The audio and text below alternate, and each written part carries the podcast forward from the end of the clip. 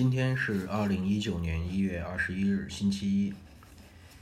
你会给最近有着进步的自己什么奖励？今天是农历腊月十六。人的伟大之处在于，它是一座桥梁，而非目的；人的可爱之处在于，它是一个过渡，也是一个沉沦。尼采，查拉图斯特拉如是说。今天接着来读《百鬼夜行》。冰主部是一种与河童相似的妖怪，浑身长满细毛。传说见到冰主部的人会身染恶疾，甚至死亡。于是人们会在农田里供奉他最喜爱的茄子，以求平安。在日本，有很多神社里都有冰主部当做战神供奉着。索裸，维裸是一种巨大的藏身在山林中的大野兽妖怪，形状像牛，前脚有着粗壮的爪子。维裸能说人话，而且能够说出遇见路人的名字、住址以及来历。传说这种妖怪是蛤蟆的化身，通体绿色，用前爪找土。猎食老鼠一类的小动物。红妖怪，红妖怪住在人们遗忘的寺庙内。它长着大大的头和巨大的獠牙，长发遮脸，浑身红色，连毛发都是红色的，所以被称为红妖怪。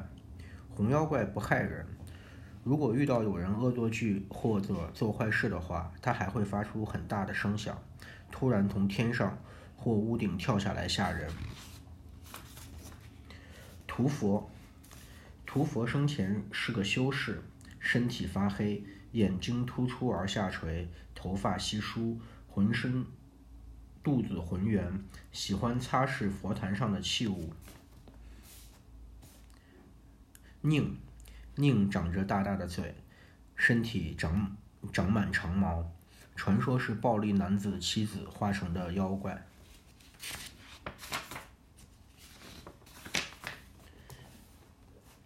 乳女，乳女是人面蛇身的妖怪，身样子十分恐怖。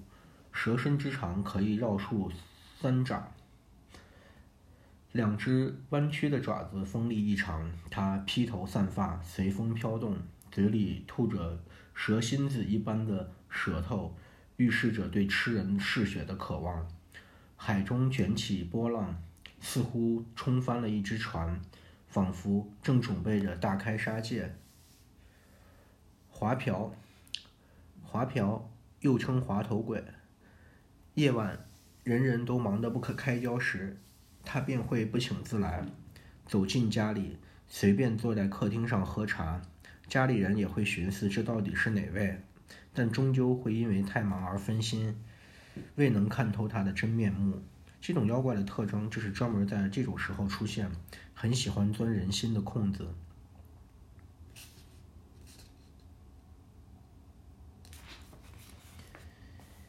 圆星寺钟楼一角，一只身材臃肿的妖怪正在翻越栏杆。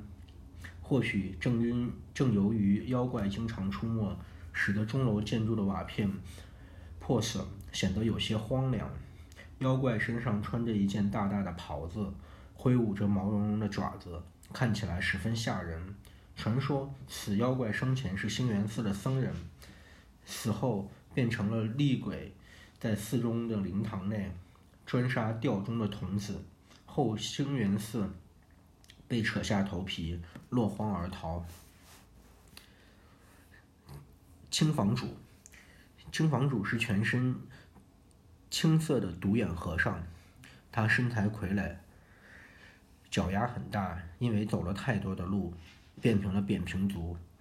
新房主原本是寺庙中偷懒的和和尚，死后变成妖怪，但仍必须敲木鱼，继续修行。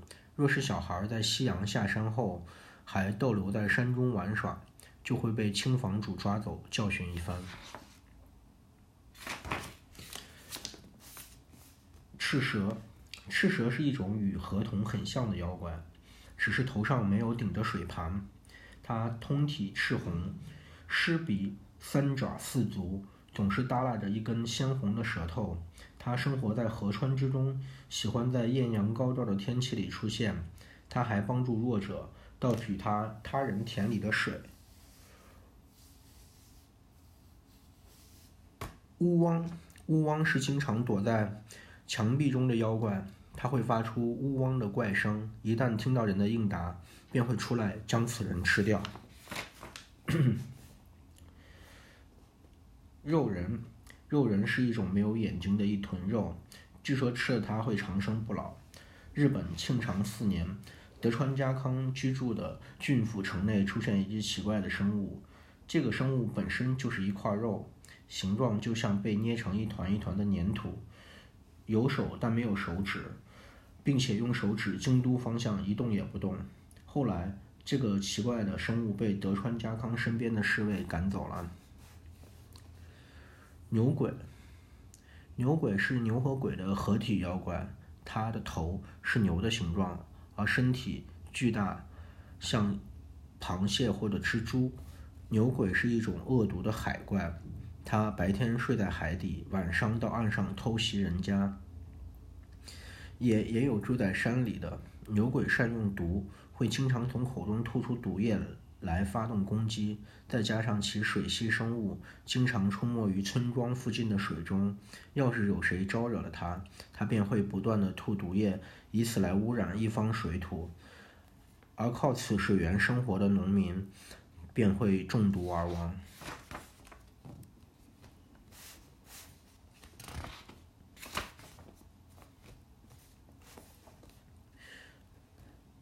拔，鸟山实验笔下的拔是天照大神，又称作为汉姆，面似人，身似兽，一手一脚跑如风。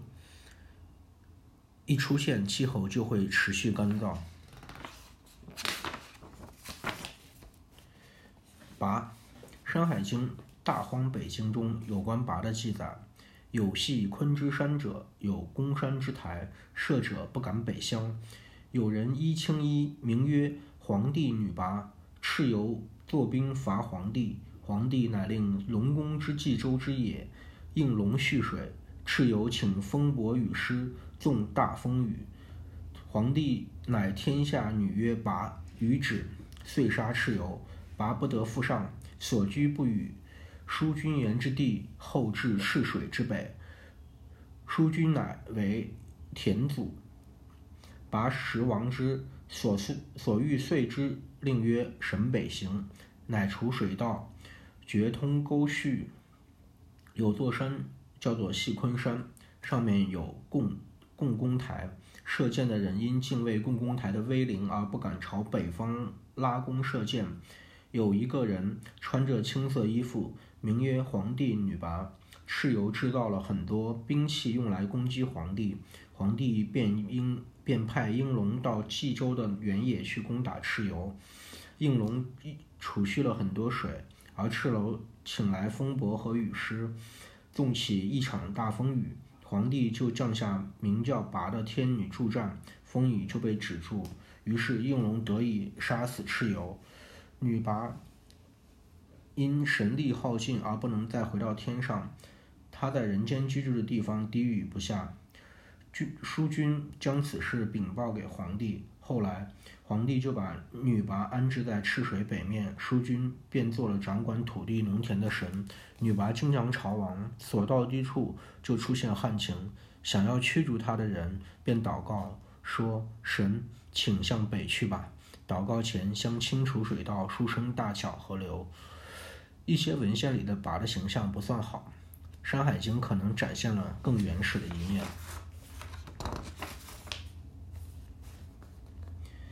逢魔时，古人认为黄昏和黎明时刻为超自然时刻，因为那时昼夜交替，是妖怪、鬼怪最容易出现的时候，这个时刻就叫做逢魔时。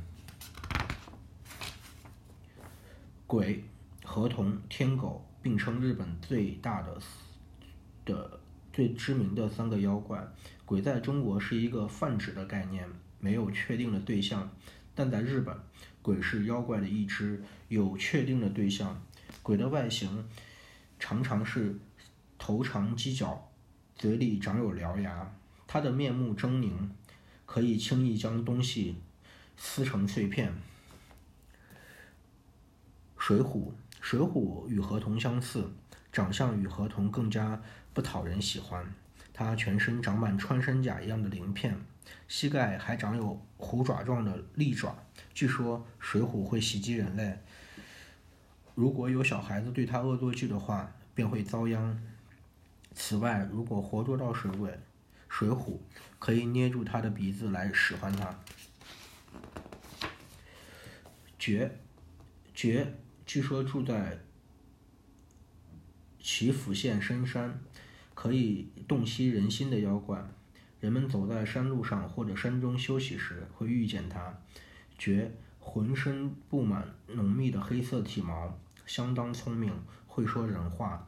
虽然它可以看透人心，但只要做到内心一片空明，什么念头都没有的话，它会自觉无趣而消失。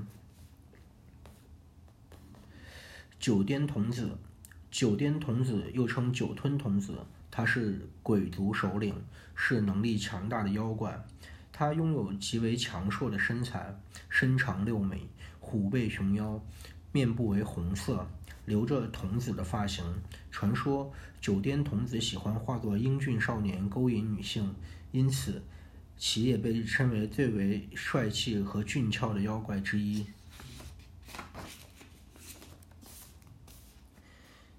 山精，山精，鸟山实验绘本中的山精仅有一角，而且这只脚还是反长着的，正像呃《山海经》中萧阳国人一样。传说中，山精曾潜入伐木工人家偷盐，途中的山精正站在一间屋子外面，从墙壁上破洞里偷窥，手里拿着一只螃蟹。据说山精也不是白拿人东西的。他们每次朝人讨完盐之后，也会留下一些野味作为谢礼。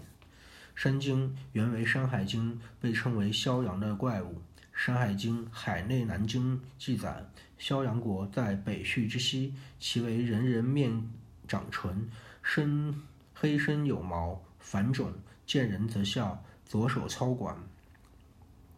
萧阳国在北序国的西面，那里的人长着人的面孔和长长的嘴唇。黑色的皮肤，长着长毛，脚跟在前，脚尖在后，见人便张口大笑，手上握着一根竹筒。《淮南子·触犯训》中也有记载：萧人山精也，人形，长大而面黑色，身有毛，足反种，见人而笑。与鸟山实验笔下山精不同的是，中国传说中的萧阳并未提及只有一只脚。乔姬，乔姬是一种出现在桥边的女妖，她本身是桥的守护神，同时也是抵御外敌的要塞神。只要是长大桥，通常都会祭拜这位女神。传说这位女神单身又年轻，非常容易嫉妒。据说只要婚礼队伍从桥上通过，这对夫妻就会遭遇不幸或离婚。乔姬，关于乔姬的传说很多。其中最有名的故事就是宇治桥姬的故事，发生在京都府治市的宇治桥。这座桥历史悠久，桥的南侧栏杆上有着被称为“三之间”的平台，那里就是之前祭祀桥姬的地方。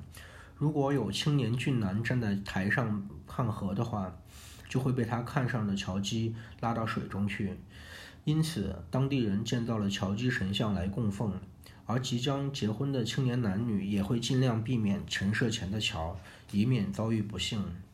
姹娥天皇时代，因公卿之女嫉妒成狂，向贵船之神发愿，愿化为妖怪而咒杀自己所祭之男女。神明对他降谕：若欲化妖，于宇治川中沁水二十一日可成。于是该女子以长发为结，五角鸡。脸装朱砂，投入河中，自此化为玉之桥姬。还有一种说法，以前有个善妓的女子，想把记恨的对象诅咒致死，便每晚浸在水中实施诅咒仪式，最后变成了妖魔报了仇。这妖怪是因嫉妒产生的，每当看见美女，就会对对给对方带来不幸，所以。迎亲的队伍为避开乔姬的诅咒，只能改变路线，绕路去娘家。丑时参，丑时参是因嫉妒化成的妖怪，他胸前挂着铜镜，头顶三根蜡烛，在丑时，特别是没有月光的夜晚，他会找到一棵树旁边的神社，将自己咒恨的人化作草人钉在树上，然后做法进行。怨念诅咒来达到自己的目的，他诅咒的威力相当大，中招的人一般都难逃血光之灾。般若，般若是日本民间的一种鬼怪，据说是因女人嫉妒而化成的恶灵。般若本身是活人，但因强烈的嫉妒而导致灵魂出窍，化为厉鬼害人。般若有一个明显的特点，就是头上有两个犄角，耳朵尖尖的。额上还有人被称为“泥眼”的显著特征。他栖居于山林中，半夜出来吃人，特别喜欢吃小孩子，还会发出毛骨悚然的笑声。入内阙，入内阙为藤原十方死后怨念化为。入内阙，藤原十方是日本平安时代中期的大人物，他担任右兵卫权佐。深受器重，但是同是朝中大臣的藤原行成却奚落十方是个呆瓜，两人因此争吵，还吵到了皇宫之上。十方一怒之下，将行成的帽子扔到院子里，便扬长而去。一条天皇听了，为了惩罚十方的无礼，将他贬为陆奥省，而藤原行成因为冷静应对，反而被天皇提拔为藏人头。藤原石稳石方虽然认识到自己的错误，但心中十分怨念天皇。几年后郁郁而终，他的怨念变成了一只麻雀，飞到了京都宫中的清凉殿，还夺食盘中的饭粒。因此，人们将这只麻雀叫做入内雀，或者十方雀，认为是十方的怨灵在作祟。玉藻前，玉藻前。即为狐妖，有着金色和金色体毛和白色冠毛，还长着九条分开的尾巴。玉藻前最大的特点是能够变成轻视美女，迷惑权力者。玉藻前是日本狐妖中最强者，其他传说中的狐狸大体上没那么强悍，最多也就是尾巴点狐火而已。玉藻本是鸟羽天皇最为宠爱的嫔妃。由于天生丽质，被誉为自体内散发出光芒的贤德姬君，也因此久寿元年，天皇特赐名号名为玉藻前。他引诱鸟羽天皇不理朝政，夺取精气，使其嗯病卧床榻。正在危机关头，皇宫里来了一个阴阳师安倍泰成，他揭穿了玉藻前狐妖的真身。醒悟过来的鸟羽天皇一怒之下，派出大军讨伐逃走的九尾妖狐，却在遇到前强大的妖法前一败涂地。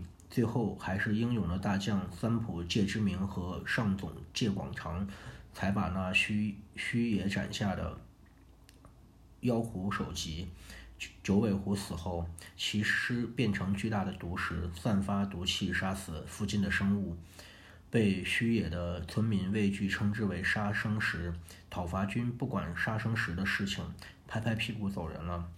结果杀生石在漫长岁月里一直杀人害命，直到南北朝时期，会津元献寺的第一代主持玄翁和尚才将杀生石成功破坏。被破坏的杀生石则飞散到日本各地。这就号称日本三大最恶毒妖怪之一的九尾妖狐的玉岛前的故事。他可谓集多国神话一大成者，集四海妖力于一身。长臂，长臂也叫长臂鸡，传说长臂姬千年来守护着姬路城的天守阁。每当姬路城有厄运降临时，长臂姬便会率领众婢女出现在天守阁附近。只要长臂阁现身，姬路城必将再度繁荣。四清手，相传务部大大连守乌反对佛教，将寺庙佛像烧毁很多。后守守乌被信奉佛教的皇子杀死，化为尖嘴的鸟，专门破坏寺庙，被称为四清守。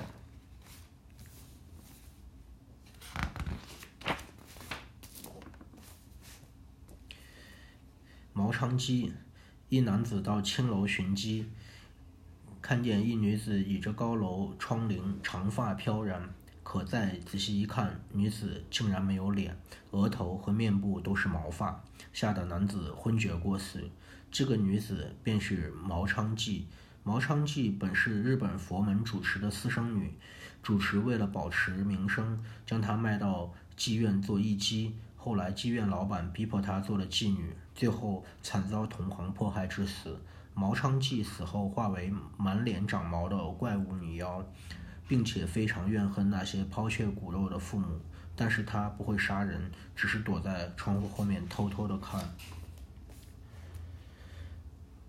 古战场火，一个将帅的成功是牺牲成千上万人的生命来换来的，而死去的士兵的鬼魂会化成火焰四处漂泊。还有一种说法。在古代战场上，胜利的一方会点燃磷火，以示庆祝和祭奠死者。青鹿火，青鹿火是夜间围绕在苍鹭身上像火焰一般的蓝光。传说中，只有在晴朗的晚上才能看到青鹿火。后来，这种现象逐渐被老百姓神化，说围绕在苍鹭身上的不是蓝火。不是蓝光，而是蓝色火焰，并且随着苍鹭的飞行，火焰还会随之飘动。捉提火，提灯火有时在夜间会化成一团火焰，在大道上浮空着向前漂移，像有什么东西提着灯笼一样。据说是狐狸搞的鬼，狐狸得了道便会隐形，使人看不见它，但为了走夜路，总会招摇的从体内产生出火来。当路灯用法力微弱的狐狸的火焰口中而出，因此被叫做狐火；而高强一点的是尾尾巴出来，就像提灯一样，被称为提灯火。不知火，不知火是一种出现在海上类似鬼火的怪火。传说景长天皇讨伐九州南部的熊袭时，到达熊本八代海一带，亲眼见到不知火。并将该地区命名为“火国”。用现代科学眼光来看，不知火现象的成因与海市蜃楼原理相似，都是温差导致的空气密度变化在海上形成的像。而这火的源头一般被认为是趁退潮时出现在捕鱼的渔船上的灯火。木之火，旧时墓地变成田地，每当傍晚。无人看守的孤坟野冢上，便出现了一种鬼火，烧毁田地。这种鬼火便称为木之火。据说古今《百物预判语》中记载，京都西丁寺就有这种木之火。火消婆又叫吹消婆，鸟山实验下的火消婆是一个长得像老太太的妖怪，会吹灭灯笼中的灯笼中的火光，被认为是专门灭火的妖怪。片轮车，片轮车是一种被熊熊烈火包围，只有一种一个牛车车轮的妖怪。车由令人恐惧的男子驾驶，如果他的人会被降下灾祸。传说曾有一个女子因好奇窥看片轮车，被告知与其看我，不如看好你的孩子。女子便回头时。已失去了孩子的踪迹。轮入道，轮入道和骗轮车有些相似，都是车轮状的妖怪。轮入道外形是一个大车轮，中间嵌着一个巨大的人头。据说他常在成年女子身后出现，高喊：“快来看你的孩子！”如果后来如果回头的话，就会被他吃掉灵魂。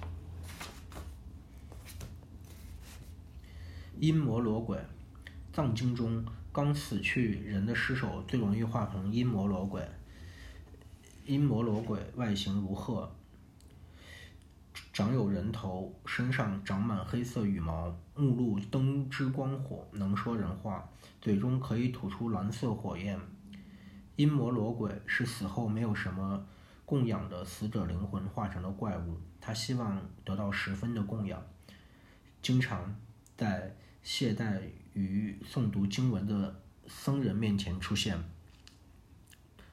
周幽灵，周幽灵是指葬身在海中死难者的灵魂，经常出没于风急浪高的大海上。周幽灵出现时，拿着一种叫做柄斫的东西，类似于长柄勺的工具，水就神奇的开始流向船里，直到这些船装不下。传说中，对小一点的渔船，周幽灵实际上是会亲自一勺一勺将水舀进船里，直到船沉没的。